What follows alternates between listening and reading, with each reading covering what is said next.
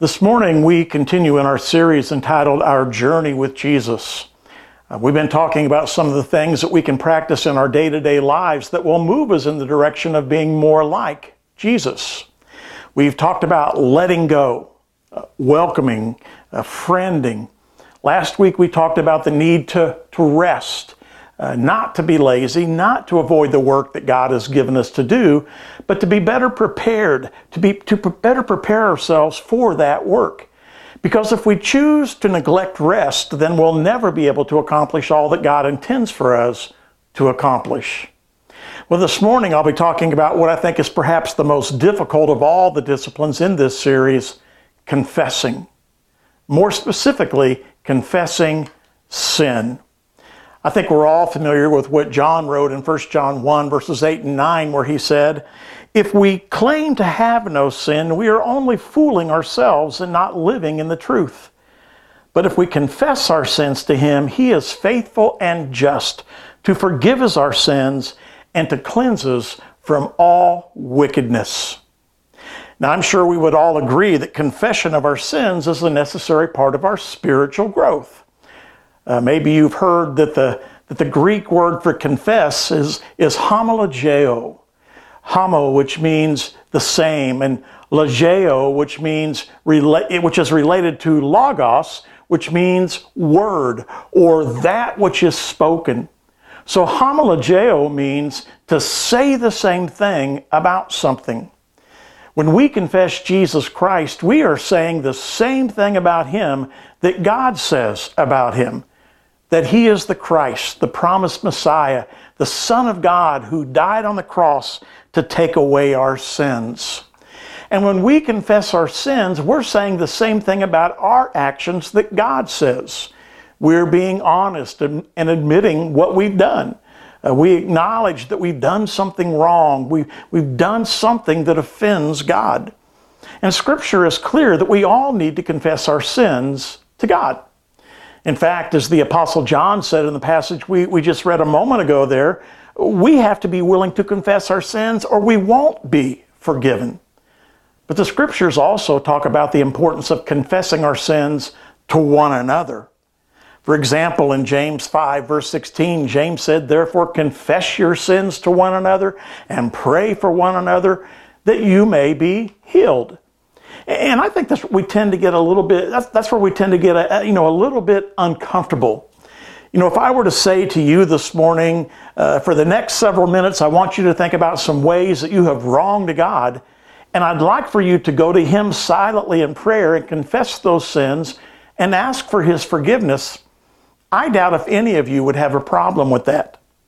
But if I were to say, for the next several minutes, I'd like for you to think about some ways that you have wronged someone in this room or someone who is sitting close to you there, uh, someone you have hurt, and I want you to go over and to talk to them and confess your sins and, and ask for their forgiveness. Uh, I suspect that most of you would find that very difficult, you know, a very difficult thing to do. And it's not because you wouldn't be able to think of someone here that you've offended. The truth is that we often hurt one another. And it's not something that we mean to do, but we do it. We do things and we say things that are hurtful. But confessing our sins to one another is an uncomfortable thing for us to do because it's hard for us to say, hey, I was wrong.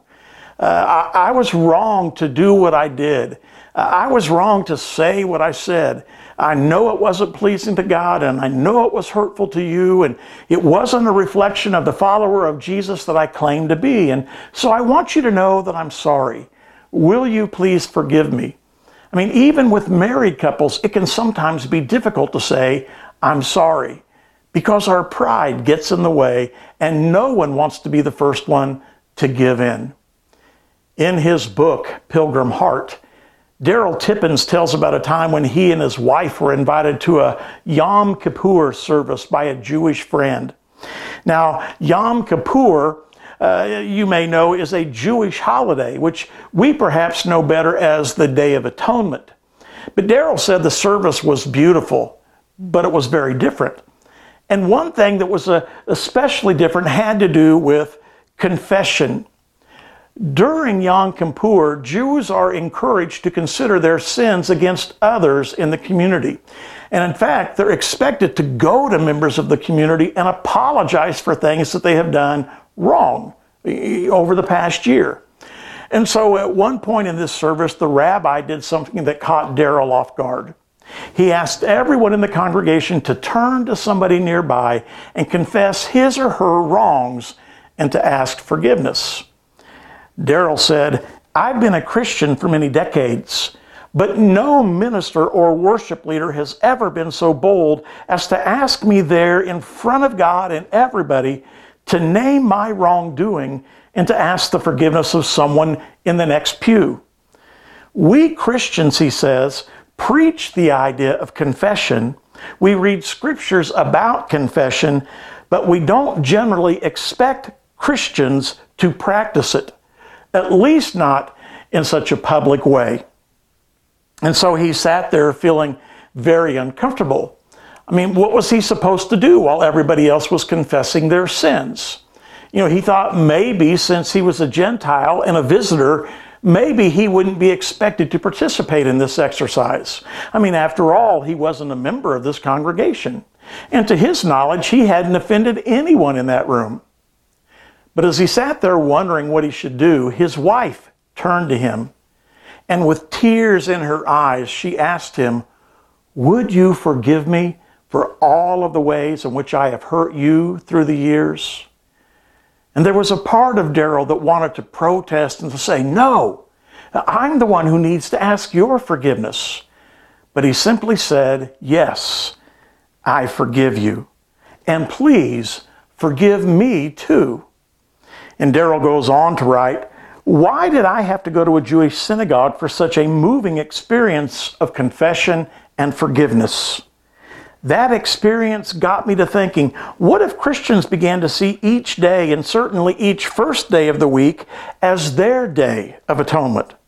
What if Yom Kippur is the right idea, but we just need more, uh, we just need it more often than once a year? What if Christians came to the assembly expecting to lay down their burdens, their griefs, their grievances before each other? What if they refused to go forward with their worship and their countless religious activities until they had made amends with their brothers and sisters in faith? Jesus taught us that if a brother or sister has a, comp- uh, has a complaint against us, we are to leave our gift at the altar and be reconciled before we continue to worship? Could it be that our congregations are unnecessarily burdened by pain because we have failed to confess our faults to one another?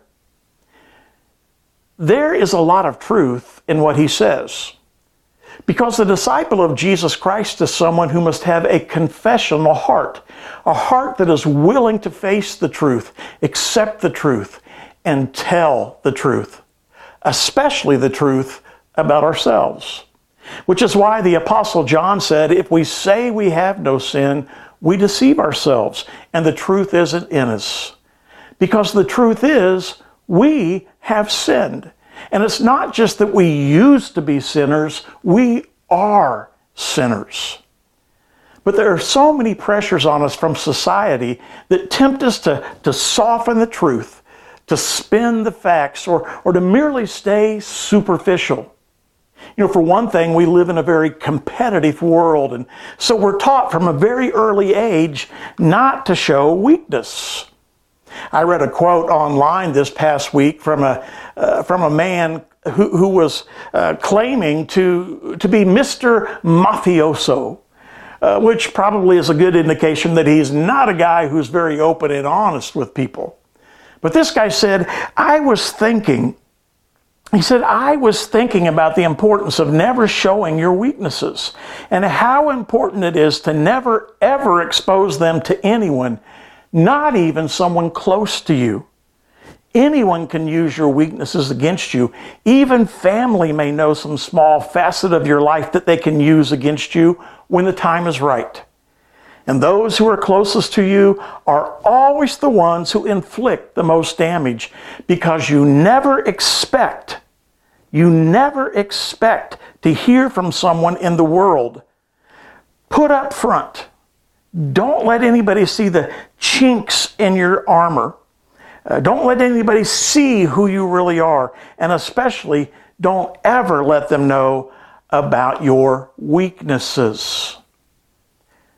The problem, though, is that we tend to bring that same kind of thinking into the church. Uh, we don't want anybody to hear, you know, we don't want anybody around us to see our weaknesses. Uh, we want to give the appearance that we have it all together and that we don't struggle with anything. And so, as a result, Christians tend not to confess sins to one another because we're all expected to look better than we really are. And in fact, uh, it may well be that in the church, the church is the place where we are least likely to be honest about, about our shortcomings. Uh, we're afraid of what people might think about us. Uh, the very assumption that we are righteous people and the expectation that we're supposed to be a righteous people makes it difficult for us to be open and honest and to confess our sins because we feel like we have an image to keep up. But Jesus had some very harsh words for those who put up a front and, and tried to impress people with their righteousness. And of course, I'm talking about the Pharisees. It's interesting that Jesus uh, was, was just as severe with those religious leaders who were trying to appear to be righteous as he was tender and encouraging to those who were honest about their lives, even if they didn't have it all together on the outside because Jesus made it clear that he doesn't expect his followers to be perfect, but he does expect us to be honest. In fact, uh, in his book, Not a Fan, uh, Kyle Idleman writes Every week I get a chance to sit down with people who are new to our church. Typically, we have two separate kinds of people. There are some who've been around the church and God for a good part of their lives. They know all the rules. They know what to say and how to say it. They know what words to include and what parts of their stories to leave out. They've learned to wear a mask. And then there are those who are new to Christ and the church. They haven't learned the rules yet. And when they tell their story, they'll include a marriage that fell apart because of their unfaithfulness. It's not uncommon for their stories to begin, I've been sober for, and sometimes it's been years, and sometimes it's only been days. I've heard ex cons talk about their crime. I've heard men talk about their pornography problem and women talk about credit card debt. Parents will talk about how much they're struggling with their kids. Many times, a couple will say that their marriage is just barely hanging on. They'll tell about eating disorders, gambling problems, drug addictions. They just don't know any better. And I hope nobody ever tells them that they're supposed to act like they've got it all together. You don't often get to see people without a mask. And it's such a beautiful thing, he writes. But that's what Jesus wants in a follower someone who isn't pretending on the outside to have it all together.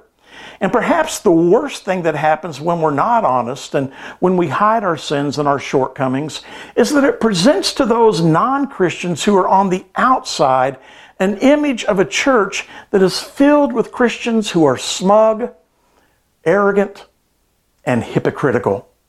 In fact, the, the word that's probably most commonly associated with Christians in our society is that word hypocrite.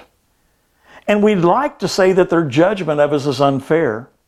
But unless we're willing to be open and honest about who we are and what we've done, perhaps their assessment is more fair than we'd like to admit. And to that extent, we are more interested in maintaining our image than we are in confessing our sins. We will remain a stumbling block to those who might otherwise consider following Jesus if we don't open up to people. I heard years ago about something that happened at Reed College in Portland, Oregon. Uh, from what I understand, every year at the end of the school year, Reed College celebrates Ren Fair, which is short for Renaissance Fair. And Ren Fair is basically a time for the students to just cut loose, carouse, drink, get high, do whatever they want to do. About 15 years ago, there was a small group of Christians who met to talk about what they should do during Ren Fair. And after a lot of discussion, one of them made a proposal.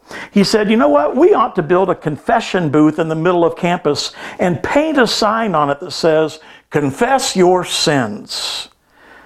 Now, he was partly joking, but he was also partly serious because he knew that a lot of students would be sinning that weekend. And, and so they could be like John the Baptist and they could call people to confess their sins and, and to repent. And so this group of Christians, they talked about it. And they were about to agree to do just that when one of them, a, a guy by the name of Tony, spoke up and said, You know what? I think we, I think, I think we need to do this, he said. But I think we need to make one change. We won't ask them to confess to us, we will confess our sins to them.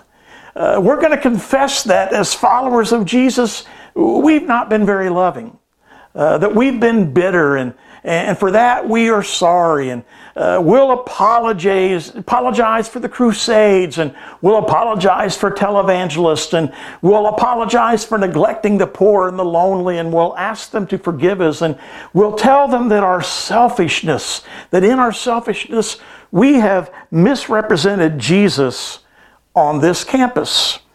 And so that's what they did.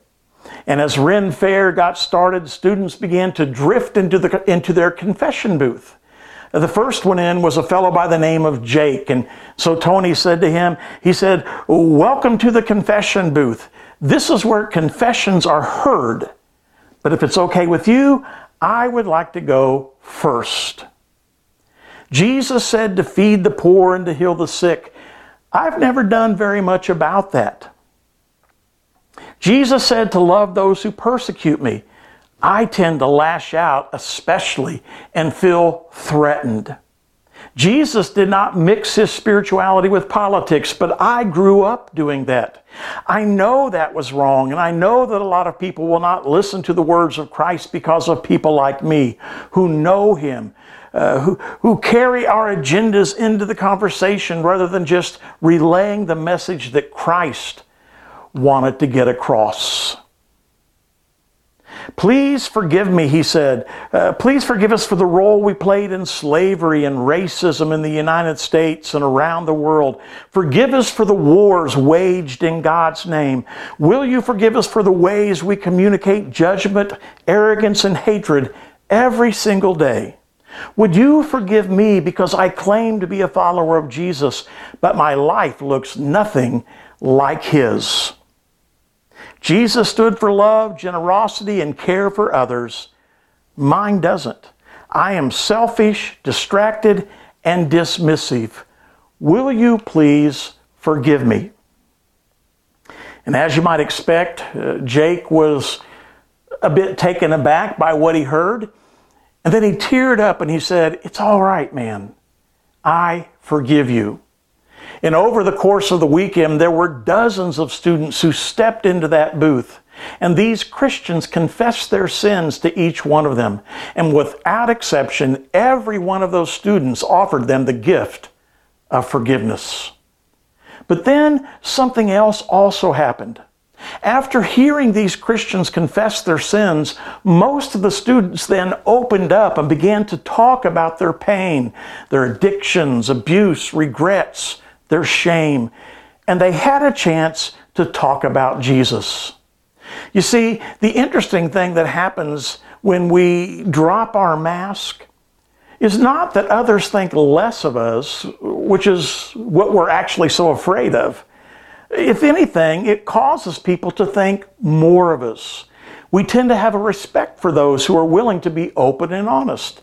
And just like what happened on that college campus, our willingness to be open makes it easier for others to open up as well. And so let me close by giving you six reasons why confessing is an important discipline for us to practice as Christians. Uh, number one, as I've already suggested, confession is essential to forgiveness. In Psalm 32, David talked about the need to be honest with God regarding the sin that he'd committed with Bathsheba. And David said there, uh, David said, he said, finally, I confessed all my sins to you and I stopped trying to hide my guilt. I said to myself, I will confess my rebellion to the Lord, and you forgave me. He says, all my guilt is gone. Which is really just kind of a living example of what I think John said in 1 John 1 9 that if we confess our sins, uh, if we confess our sins to Him, He is faithful and just to forgive us our sins and to cleanse us from all wickedness. Solomon said basically the same thing back in the book of Proverbs when, when he said, People who conceal their sins will not prosper. But if they confess and turn from them, they will receive mercy. Confession of our sins is essential because if we aren't willing to confess our sins, then God will not forgive us. Number two, confession unburdens the soul. You've probably heard the old saying, confession is good for the soul. Well, there's a lot of truth in that. And in fact, that saying has its roots in Psalm 32, where David was talking about his sin. He said, When I kept silent, my bones wasted away through my groaning all day long. For day and night, your hand was heavy upon me. My strength was sapped as in the heat of summer. In Psalm 38, he said, My guilt overwhelms me. It is a burden too heavy to bear. And my guess is you all know exactly what David's talking about.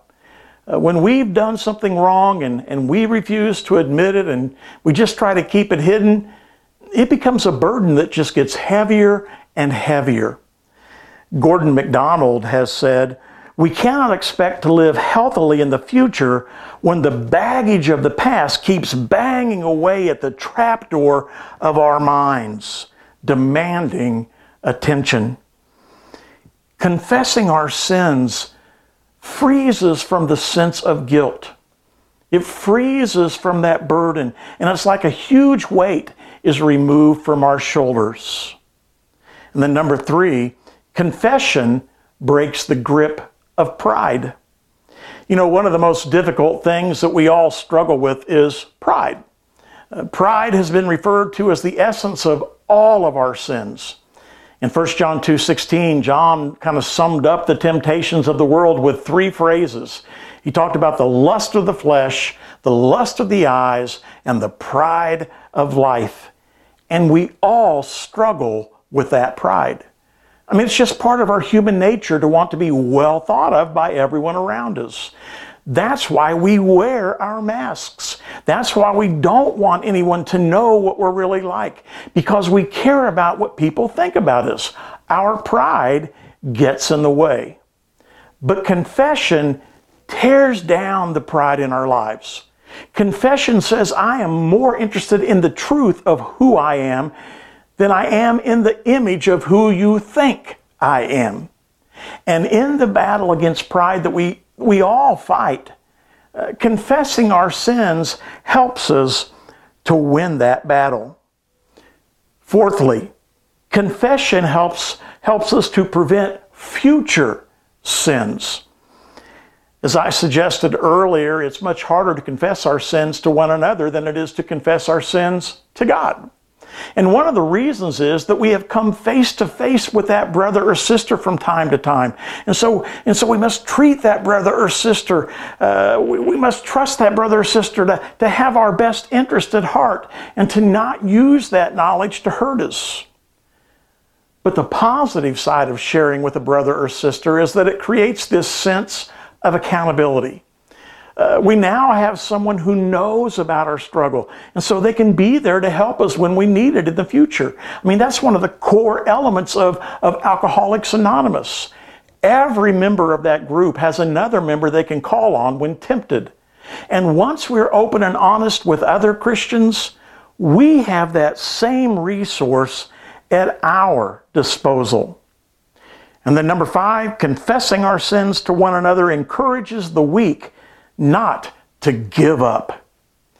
You know, when you think about, when you think that you're the only one struggling, it is so easy to get discouraged. When we're together in, in this assembly, uh, we're always doing religious things. And it's easy to get it in your head that everyone is just like this all week long. And you know that you're not. And so if you come to church and you think that everybody else has it all together and nobody else is struggling with what you're struggling with, then you can get discouraged. But as you begin to share some of your own struggles, it frees others to share their struggles. And you begin to realize that their life is just as, a, as big a mess as yours is. And they battle against Satan's temptations every day, just like you do. And you realize that other Christians lose some of those battles from time to time, just like you do. When you realize that we're all in this together, it's much easier to hang in there.